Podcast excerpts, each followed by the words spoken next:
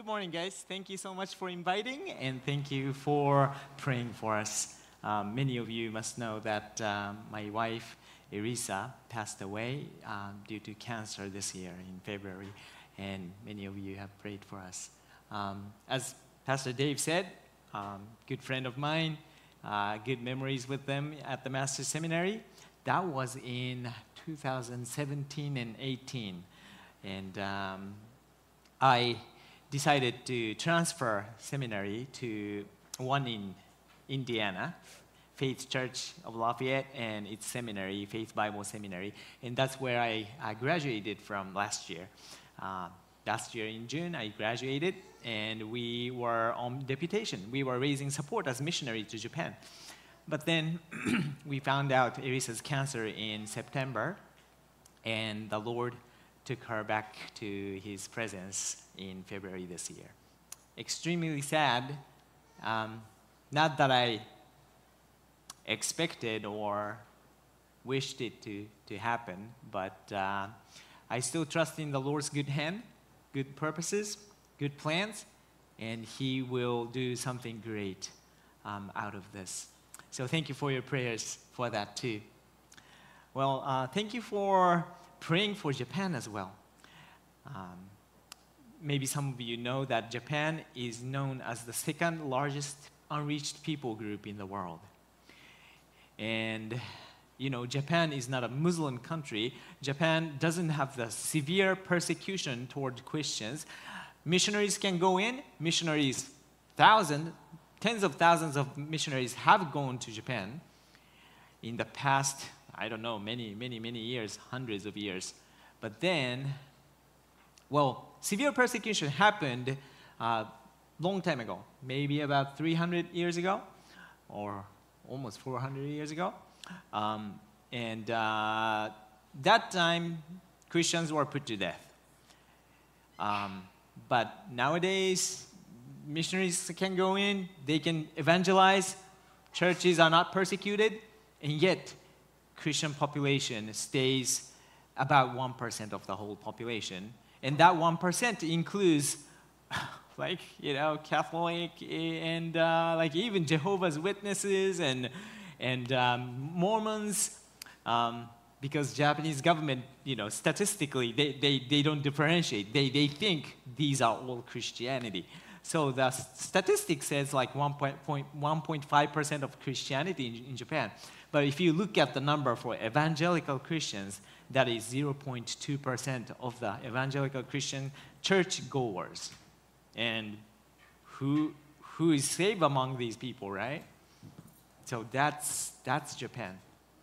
So when I grew up in Japan, I was raised in a Christian family. And that is extremely rare, of course. And in fact, my dad was a pastor back then. I went to a school, elementary school, where we had about 1,000 students. Only my brother and myself are probably the two people among the 1,000 students who would go to the church on Sunday. And I didn't like it. But that's, you know, like pretty much statistically correct. Yeah, so two people among 1,000 is 0.2%. So that's the nation. And if you go to Tokyo or Osaka or larger cities, Nagoya, you will see more churches. Because, you know, these places, you know, missionaries would tend to focus going and start planting churches to reach out to more, you know, bigger population. But if you go to more rural areas, of course, you see much less churches. Even in Tokyo, there are churches, but people generally don't have any ideas. Like Christian churches, like where is it? You know, they just don't know about it usually, because they don't usually have friends who are Christians. So. So today I titled this time as the, I forgot it, like Japan, the land of the rising sun without the risen sun. And that is because Japan, right? Oh, it's not showing there. Japan, as you see, on the world map, oftentimes it's placed in the far right. That is, where the sun goes up, right? Comes up, rises. So people say that, or people have said that Japan is the land of rising sun, but it's without the risen sun. I didn't prepare the larger map around Japan, but it's all orange. Orange means that, according to this, it's engaged yet unreached. So there are like red dots in this map that is unengaged and unreached. So these places, missionaries haven't gone. Christianity hasn't been delivered, so that is unengaged. And yet, Japan is an engaged country. That means that missionaries have gone, the gospel work has taken place there, but the people is unreached. Unreached means that it's not self-sustaining, or it's not growing. So that is Japan. Like all around Japan, it's orange. So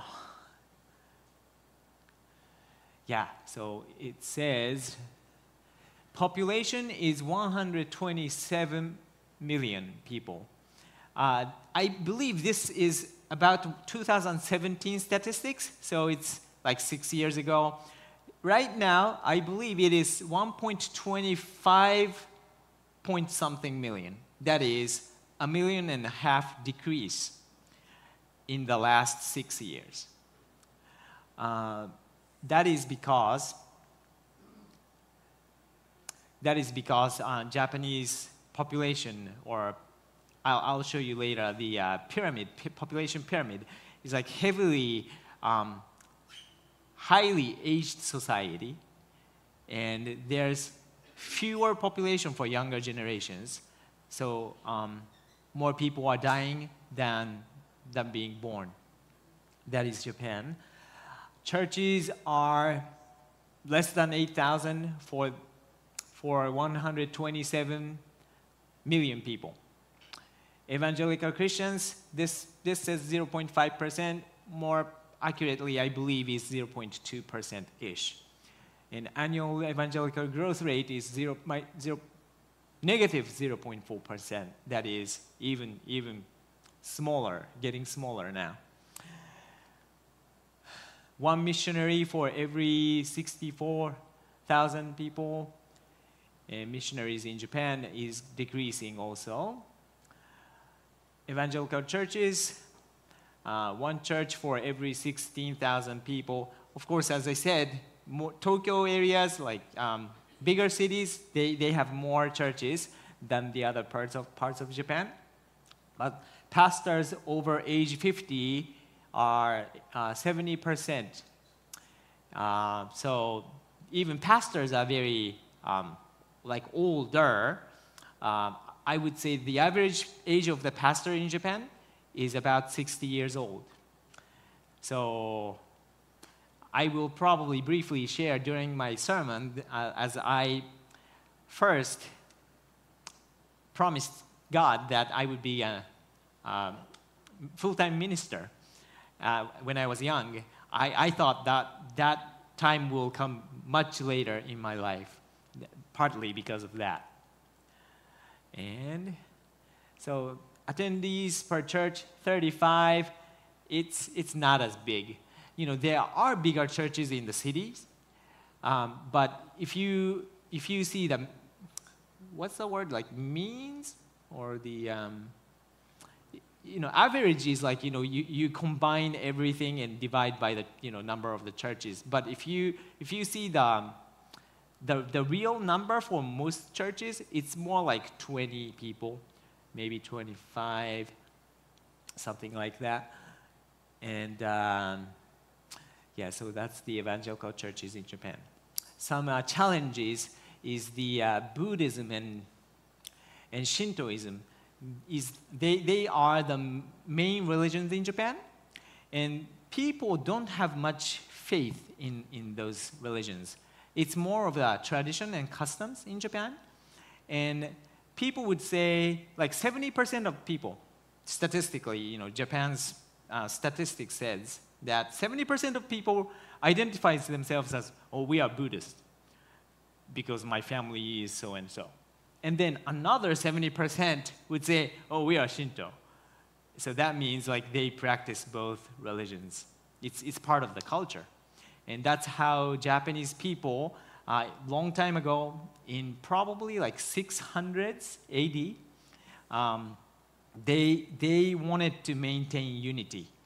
And so Buddhism arrived from Korea, and then Buddhism was spreading in Japan. And that time, the sort of like a prime minister type of person, he found a way to unite the Japanese traditional religion, Shintoism, and Buddhism so that they can coexist with the unity. So that's how Japanese people tend to think, that we want to maintain unity, at least on the outside. But in their hearts, of course, it's hard to do that. So Japanese people, on the outside, oftentimes, they look very polite and nice, and yet inside, you know, they are thinking something else. That's one of the reasons that it's hard to bring the gospel to these people. They might say, oh, nice, oh, good, Christianity, cool, if they happen to have an opportunity to hear the gospel. But then inside, oh, no, thank you. You know, I'm not going to talk to this guy again. Right? And so, and they talk bad about yourself behind your back to their closer friends. Oh, let's not talk to this guy.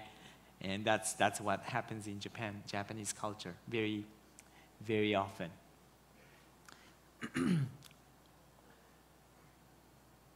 And it says only 50% of church members attend church regularly.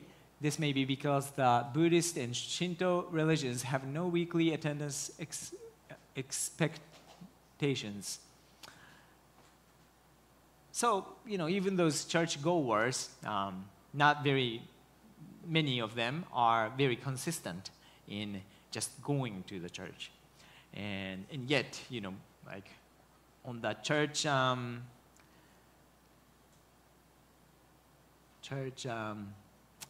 like list of names, list of people, you know, they have their names on it. So that's what, you know, that's counted toward the Christian populations in Japan. And many women, women are the majority of the churchgoers, and of course, true believers also. That is partly because Japan, in the past 50 years, as the economy was rising, men are extremely busy. There's that tendency still today, but it's changing. So men are extremely busy, and men typically don't find time for church in their lives. And that's why more women would go to church on Sunday, and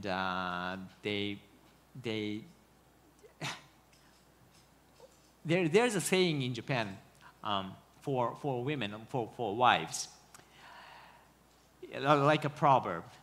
It says, it's good to have husbands healthy, but not at home. So they enjoy their freedom while husbands are not home. And yet, they need husband's income, so they want husband to be healthy. So that's like, you know, Japanese proverb. That, you know, shows like how, you know, husband-wife relationship typically be in Japan. So wives tend to go to church more than the men, and of course, you know, in the Bible, we are commanded that men has to take the lead, right, in churches and in home. And that is you know, sadly, not really the case in Japan. So here is the population pyramid. As you can see, I don't think this will show, but you can see that, you know, as the ages go low, younger, there's like so few generations or so few people for younger generations. You see the most people are around like age 50 in Japan and also age 75-ish. That is the baby boomers. And now, as the age goes young, much less people, and they have to produce more children in the next, you know, in the coming future, and you can just expect what that's gonna look like, right? So Japan, population decreased just last year by 800,000, and that is continuing in the next you know, many decades. And Japan is not a country of immigrants.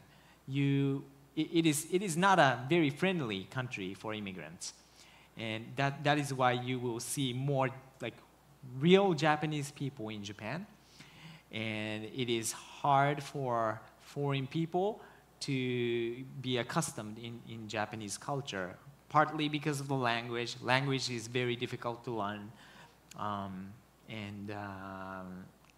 so that's Japan. I would like to talk a little bit about myself and Erisa, and I can have a little time, you know, for questions and answers for you guys. And so if you have any questions, you might want to, you know, keep it in your mind. So I am Naoto.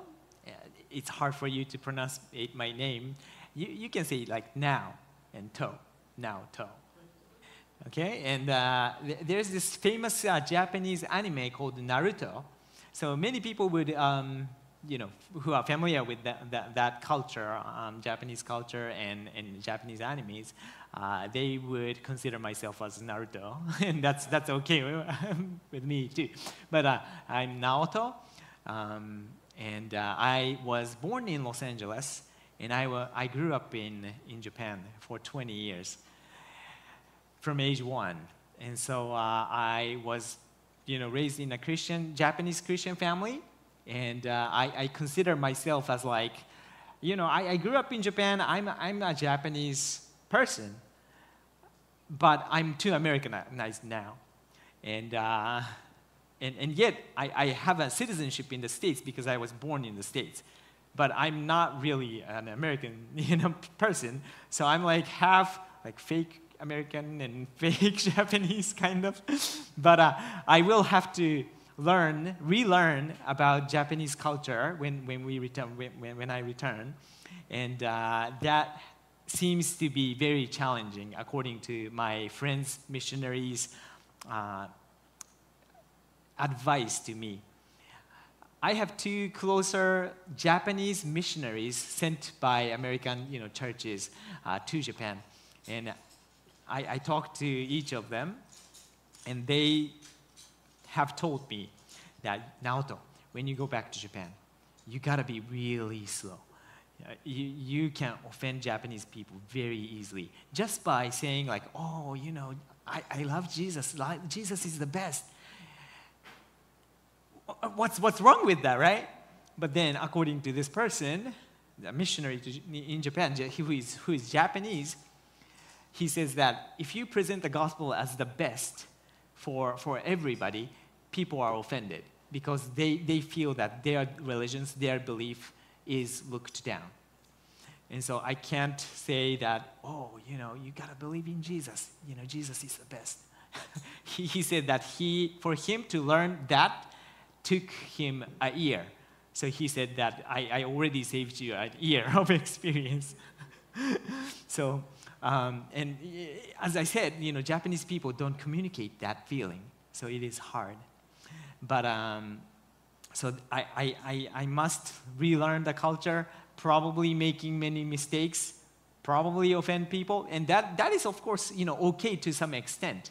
The gospel message is not friendly to every person, and I still need to present the gospel, and I will offend people with the gospel. Gospel can be offensive to many people, right?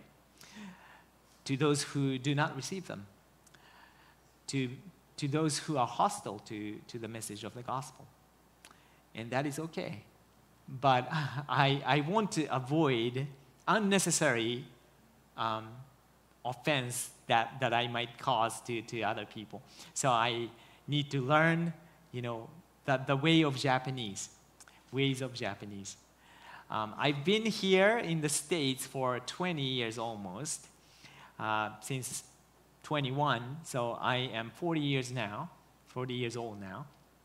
And I was born in Los Angeles. I grew up in Japan for 20 years, and I became Christian when I was 18 in Japan. As I grew up, always my parents have told me the gospel as I was young, and I knew the basic message of the gospel. God exists, who is a creator of the universe, and because of my sin, human sins, we don't have the living relationship with the creator. So at the end of the life, those who didn't have relationship with the creator God will have to face sufferings for eternity in hell, and those who accepted Christ's forgiveness will enjoy relationship with God in heaven. I knew that message as I grew up.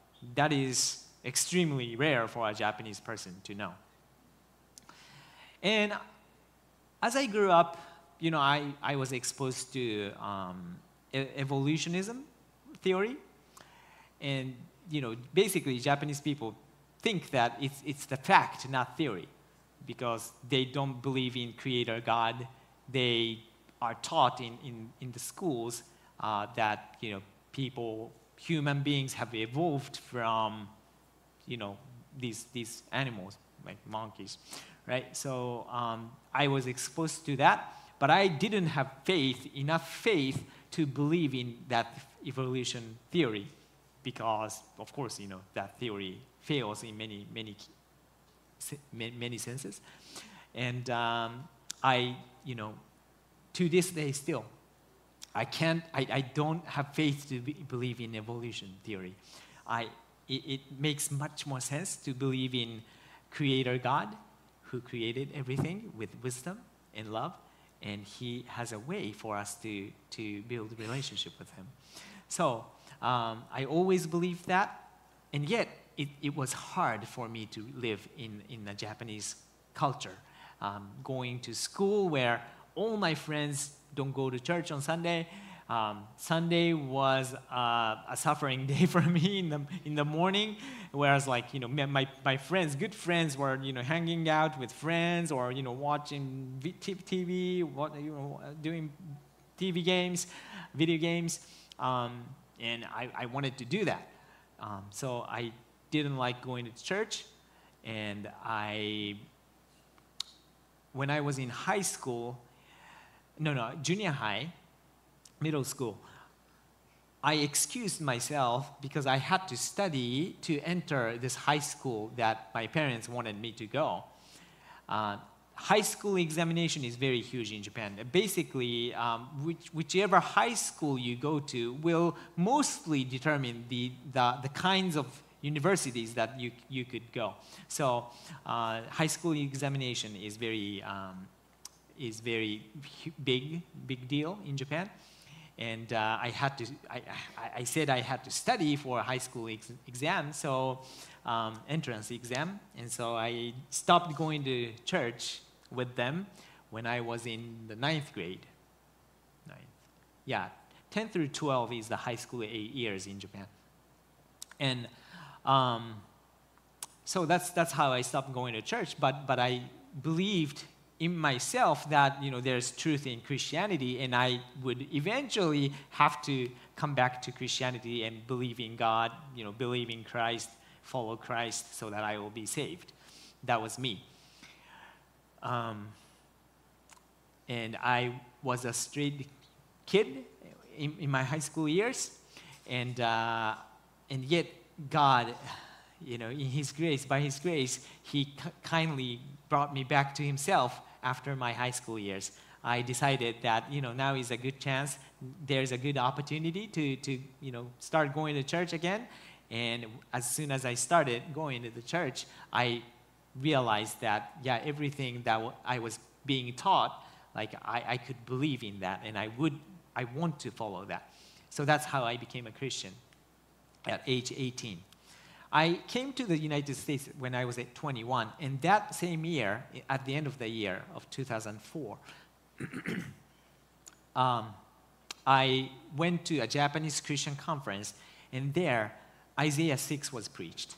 I don't remember too much about the content of the preaching, but I'm preaching from Isaiah 6 today, because through that message, I felt God's calling for my life to bring the gospel to Japan and make disciples of Jesus Christ in Japan. As I was listening to the message, I couldn't stop crying. And I prayed to God, God, you know, I'll give my life to you. Send me. Here am I. Send me to these Japanese people. And yet, as I said, I thought that time, like, that I would become a full-time minister in Japan would come much later in my life. Typically, you know, you see Japanese people, Japanese pastors for age, like, you know, at least about 40, and then all the way up to, you know, 80 or something, right?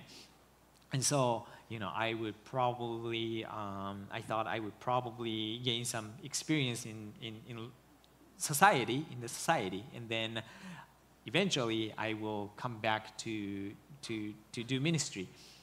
That was my prayer to God. But then, when I was about 30, I took a class, world missions class called Perspectives. Maybe some of you know that. And my eyes were open to the needs of world missions. And I prayed to God and talked to my pastor. I wanted to become a missionary.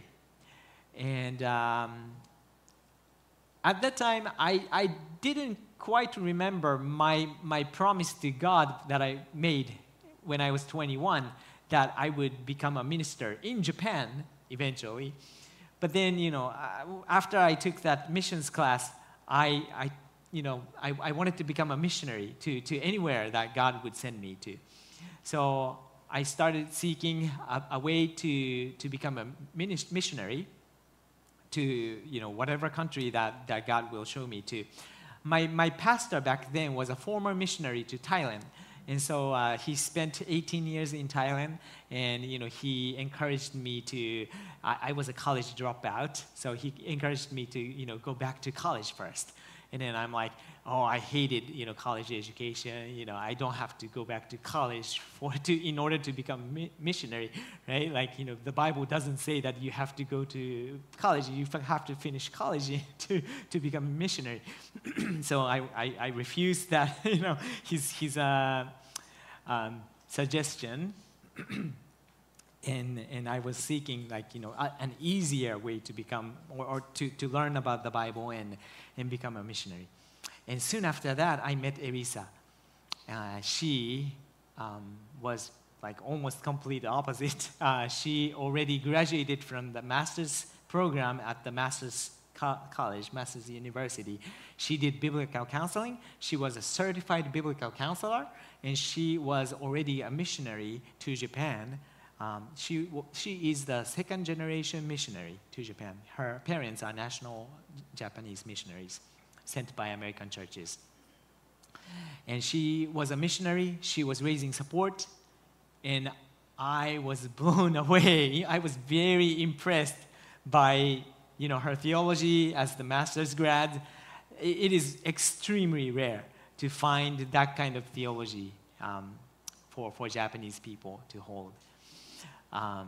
Many people are opposed to that theology in Japan because they tend to think that, you know, that's too much, you know, judgmental.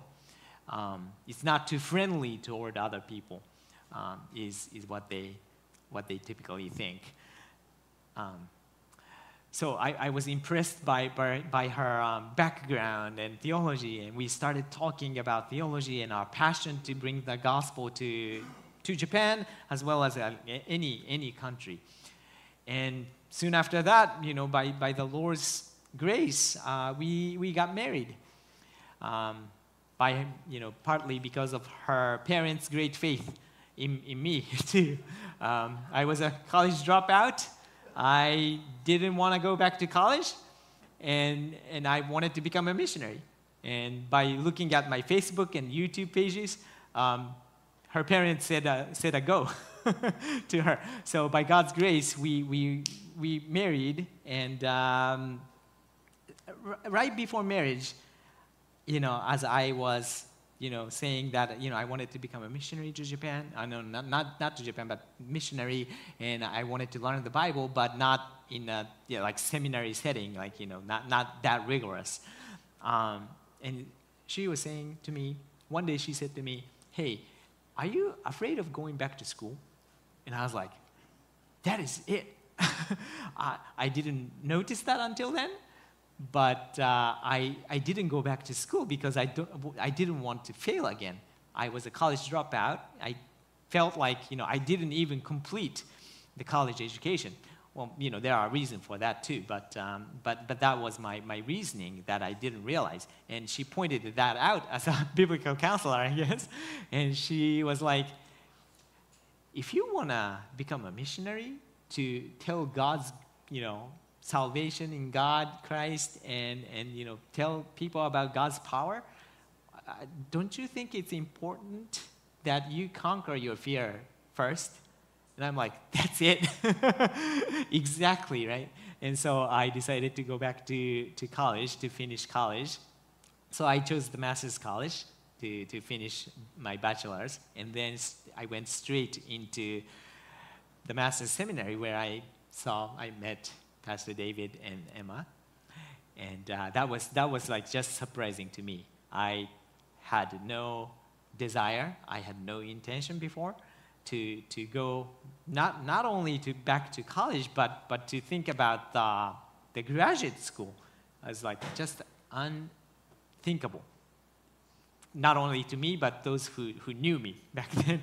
So to this day, the Japanese church I belonged to back then, I am visiting Toshiki and I. Toshiki is my son, 5 years old. We are traveling together. And so we are visiting LA this time after spending some time here. So these people, the Japanese people, know me from the past. And they are surprised, like, you know, they are praising God for his power that changed me, that I now finished my seminary education. It's like unthinkable.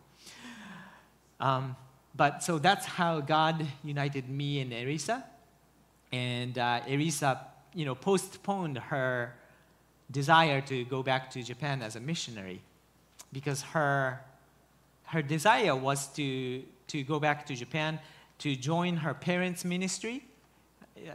Their parents are church planters, and they have their you know, church that they planted about 30 years ago. So she wanted to join their ministry.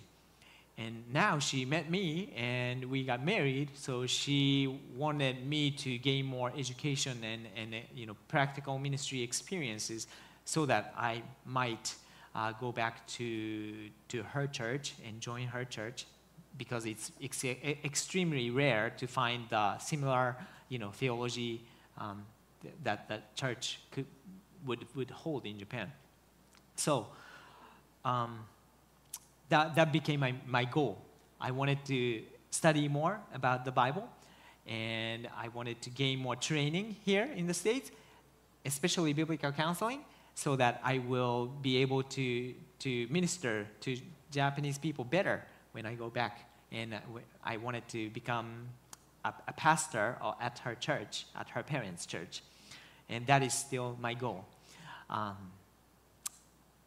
That is still my desire. So Erisa, she encouraged me so much that I was able to go through all this education, and I was able to graduate. That is, of course, God's grace, but God used Erisa mightily. And Erisa wanted to, because her life was changed by God's word. She was also a stray kid when she was in high school, and maybe after she graduated high school too, but her life was changed by biblical counseling. She received biblical counseling at age 15 at Faith Church, where I belong to now.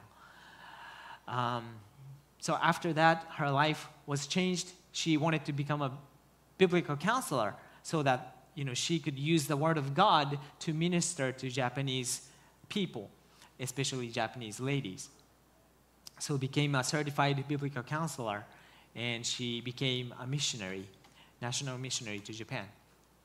And she wanted to, use God's Word. And she had, good training here. She was able to translate Paul Tripp's Instruments in the Redeemer's Hand. And that book has been published in Japan in probably like 2017. And it's helped and still helping many, many Christian people there. So that's our direction. That's our goal. That was our goal. And I finally finished seminary education last year, and we were raising support. God was blessing that journey, the support raising journey, until we found out that she had cancer in September.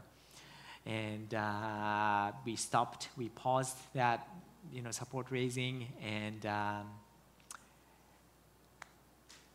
focused on her healing. And yet, surprisingly, the Lord brought her back to Himself in February. It's hard for me to imagine, doing ministry at her parents' church in Japan without her beside me. It hurts. I just moved out from my house 2 days ago. And I had to, organize everything. I had to ship things to Japan. That hurt. But what a blessing that we have that in the gospel promises. Because Japanese people, they don't know it. They don't have hope. Japan has many earthquakes, right? And tens of thousands of people have lost their lives in the, I think, 2011 earthquake on March 11th. Probably like 25,000 people have lost their lives. And I've seen pictures of the families who lost their close ones, and they are devastated in the picture. Some are praying to something, but they don't know this God. They don't know the gospel. They don't have hope. But even though Erisa's passing was shocking, it's still shocking, I'm given the gospel in Jesus Christ, and I have hope for eternal future. And Erisa's passing was so gracious even. God has given us about 6 months to develop our love, right? And we knew that the time was coming. We were able to prepare well for that. And her, last days were very peaceful. So I praise God for that.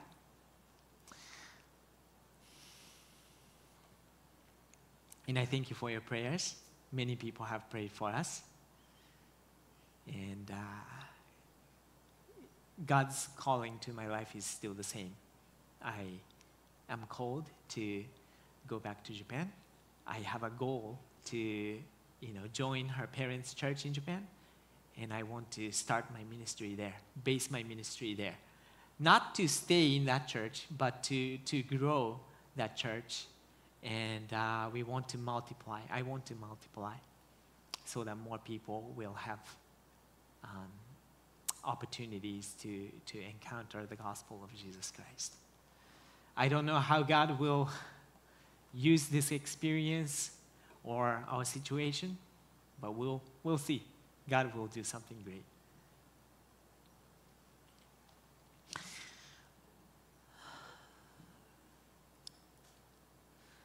Okay, so for the next 15 minutes or so, I have time for you to ask questions, and I can answer some quick. You have a question for me? Yeah.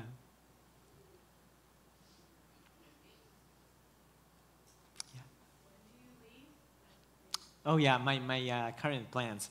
I just started traveling yesterday, so moved out from my house that I rented 2 days ago.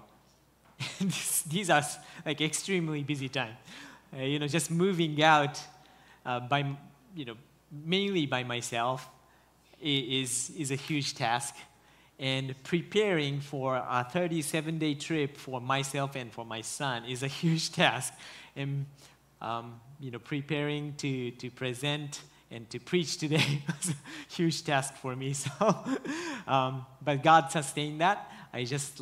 We just left yesterday, and we will stay in the East Coast until the 12th, and then we will go to Los Angeles and San Diego.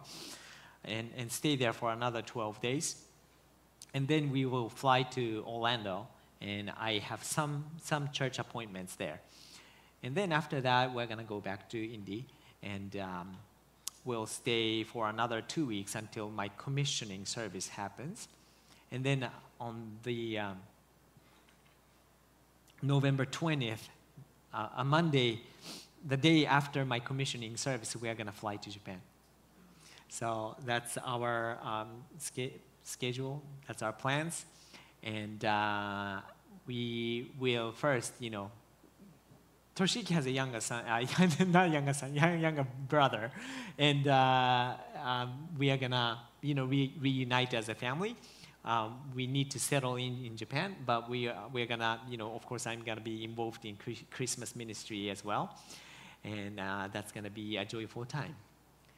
And my hope is that for the time being, Toshiki and Subaru, the younger son of mine, they will be going to international school. But my hope is that God will provide a mom for them who can homeschool them and teach them Japanese as well. Toshiki cannot speak Japanese yet, so that I hope will happen later. So you could pray for God's provision of a wife to me as well. So that's my schedule. I have a personal question and a cultural question. Mm-hmm.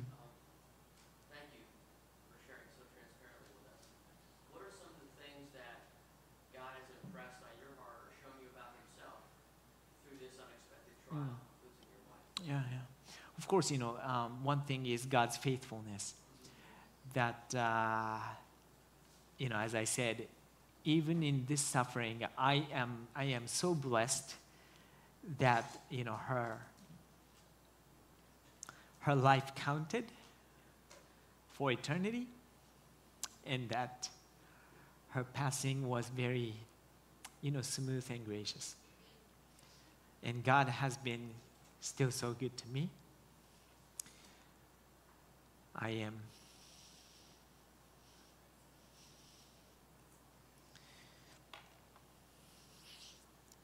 supported by so many friends, brothers and sisters. I'm receiving so much prayer. So I'm seeing God's faithfulness. in all this.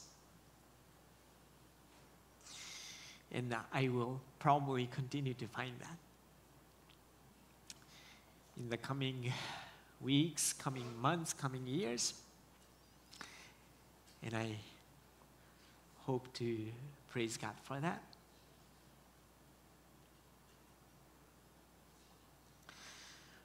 I see that also in my support raising too.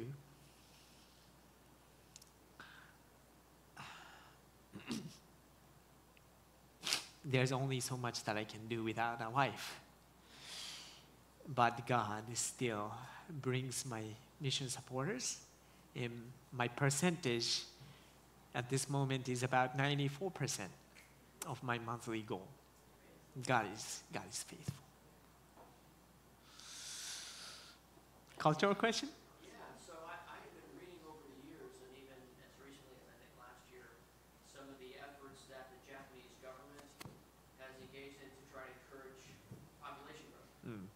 I think they've recognized, and I think, honestly, I think the world needs to learn from this, that, that you know, reproductive rights are lacking. It has a serious impact in many ways, but on the economy.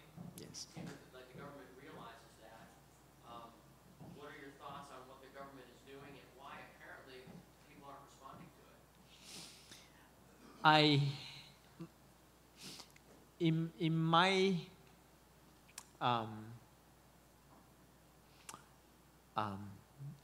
well, how do I say, like, belief, how I see this situation is that the Japanese government has done terrible leading for the past 3 decades at least. You know, people started talking about that population decrease and the highly aging society at least 2 decades ago. And the Japanese government started talking about it, and yet they didn't do much. Now, the Japanese prime minister, this past year, I think, he said that now is the last chance for Japan to you know, kind of maintain its society. You know, now is the last chance. And what are they doing now? Not so much. Without the government's like extraordinary help, people in Japan, they have reasons that they are not making children. Mostly because of the economy reason that you know, Japanese people, well, Japan enjoyed the economic growth in the 70s and 80s, and Japanese GDP was number 2 after the United States for many years. But now I think the Japan's GDP fell to number 4 in the world, and of course it's going to be decreasing. And that and there's more, you know, calculation for you know, GDP and the what's it called? I don't know, like individual GDP or something like that. And so if you look at only the number of GDP, then Japan's still like 4th in the world or so. But then the like real something GDP, I think, is like so much in not really good. And Japanese people, they feel like they are surviving. Many people feel that they are surviving, and some people even think or say that having children is almost like a hobby, almost like a very expensive hobby that you can do, because they can't think of making children and sustain life. So that's the reason that, you know, Japanese people are not making children. They are not even marrying because they don't think, especially like women want men to, you know, bring more income, and men are not making much in many cases. So their marriage rate is of course decreasing, and with that, of course, population is decreasing too. Yeah. So just a thought on that, just that it shows the wisdom of our Lord in that marriage and family and even larger families has such a positive impact on society, even economically. So it sounds like in one sense they realize that, but they're so far down the road that they don't see how the long-term impact of having children will positively impact the economy. In the wisdom of God, He created it that way, but it seems like there's a blindness there, spiritual blindness. Yes. Would you say so? Yes. Yeah. Yes. Spiritual blindness, and of course the government's like lack of practical help.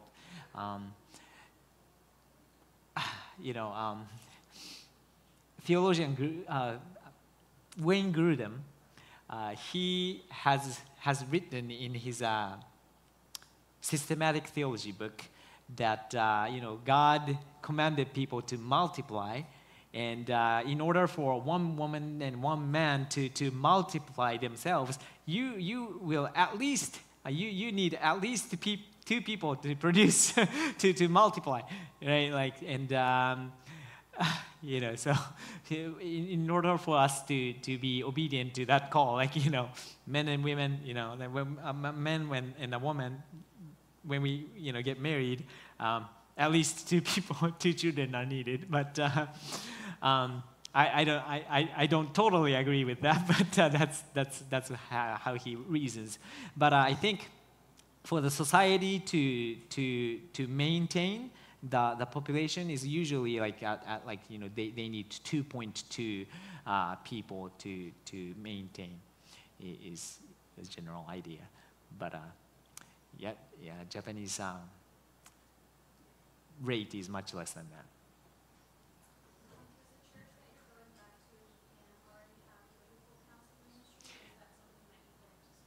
Yes, I'm hoping to start it. They have been exposed to it, but there's just not people who can do it. Her parents have received the biblical counseling as well, so they are for it. They want to do it, but they are not trained to do it. Erisa and I wanted to develop a biblical counseling ministry in our local church. These days, for the last decade or so more, especially, there are, especially American Christian believers who want to bring biblical counseling ministry to Japan so that it's going to develop in Japan. So what they typically do is to hold a seminar, a few-day seminar, and that's happening also in this year in November. My senior pastor at my church, Pastor Byers, Steve Byers, he is also going to teach that. And so I'm excited that my senior pastor is going to Japan for the first time. So they typically hold a few-day seminar so that more pastors and believers are exposed to the idea of biblical counseling. But what can you do after the first few-day seminar in terms of biblical counseling, right? And some maybe like two seminaries or something in Japan is more for biblical counseling, and they have biblical counseling classes where they try to to help men do biblical counseling, and yet without the practical ministry going on in a local church, it's not going to be rooted in Japan, and it's not gonna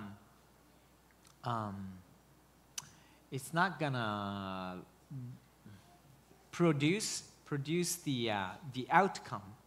So what we really need is the local church-based biblical counseling ministry. And once it's going, it's started, and once it's going well, then people will see the results of it, and that will spread more. And so that's what we want to do.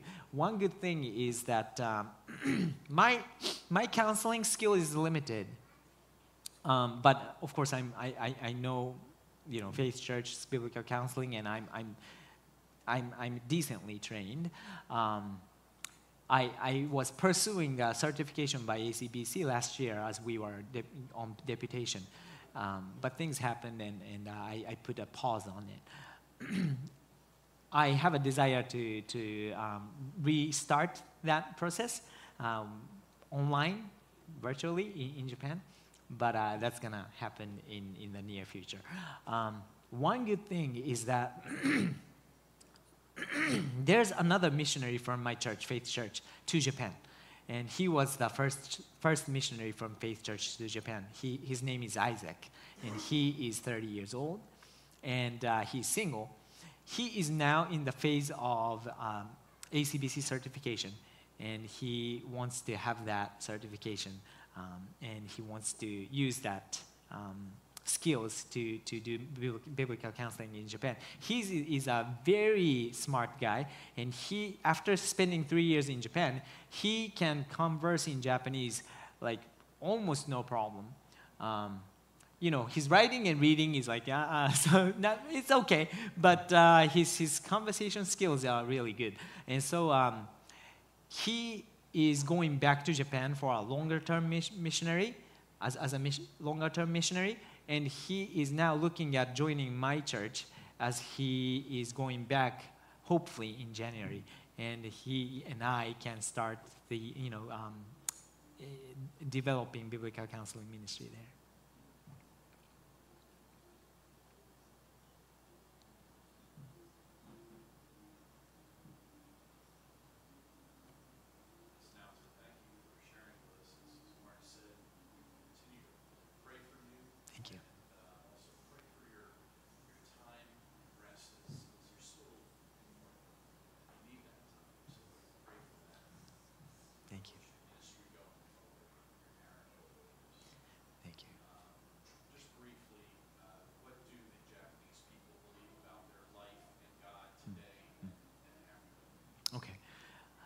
Japanese people's typical belief about life and afterlife is, I think, mostly atheistic. They are superstitious, interestingly. So they consider themselves as atheists. Like, you know, they say that, oh, you know, there's no God, you know, no definite meaning in life. You know, you gotta enjoy life as you are living and enjoy the moment, because after death, nothing will happen. But they are pretty superstitious, that they pray to the unknown God. And so there's a saying that when you are in suffering, you tend to, you know, rely on God, is Japanese saying. And that's what we find people would do. So that's why, that's part of why people consider religious people as weak people, because they are in suffering. Religious people are very religious because they need God, because they are weak, is Japanese typical mindset. So not only toward, you know, Christians, but for more like devout Buddhists or devout Shintoists, they might think that, oh, you know, we gotta be careful because, you know, these people are, you know, kind of weak, and so that's, well, I think, you know, for Shintoism and Buddhism, they are more kind because, you know, that's Japanese tradition and there's beauty in it. So they are more okay. But for Christians, like, you know, if we have the solid faith in Christianity, people tend to think that, oh, they need God. Of course we do, right? But they don't think they need God. So that's the typical mindset. For afterlife, nothing happens. Or typical Buddhism belief is that, of course, you know, there's another life, afterlife. And some people would think that might happen. But, you know, they don't have strong faith in that. So, yeah, some people think that, you know, according to what you do in this life, your afterlife will be affected. You might become another human being on this earth, or maybe you are going to be a bug in the next life. If you do well and rely on Buddha, then you will go to like heaven-ish place where you still need to train to be out of yourself is the Buddhist really belief.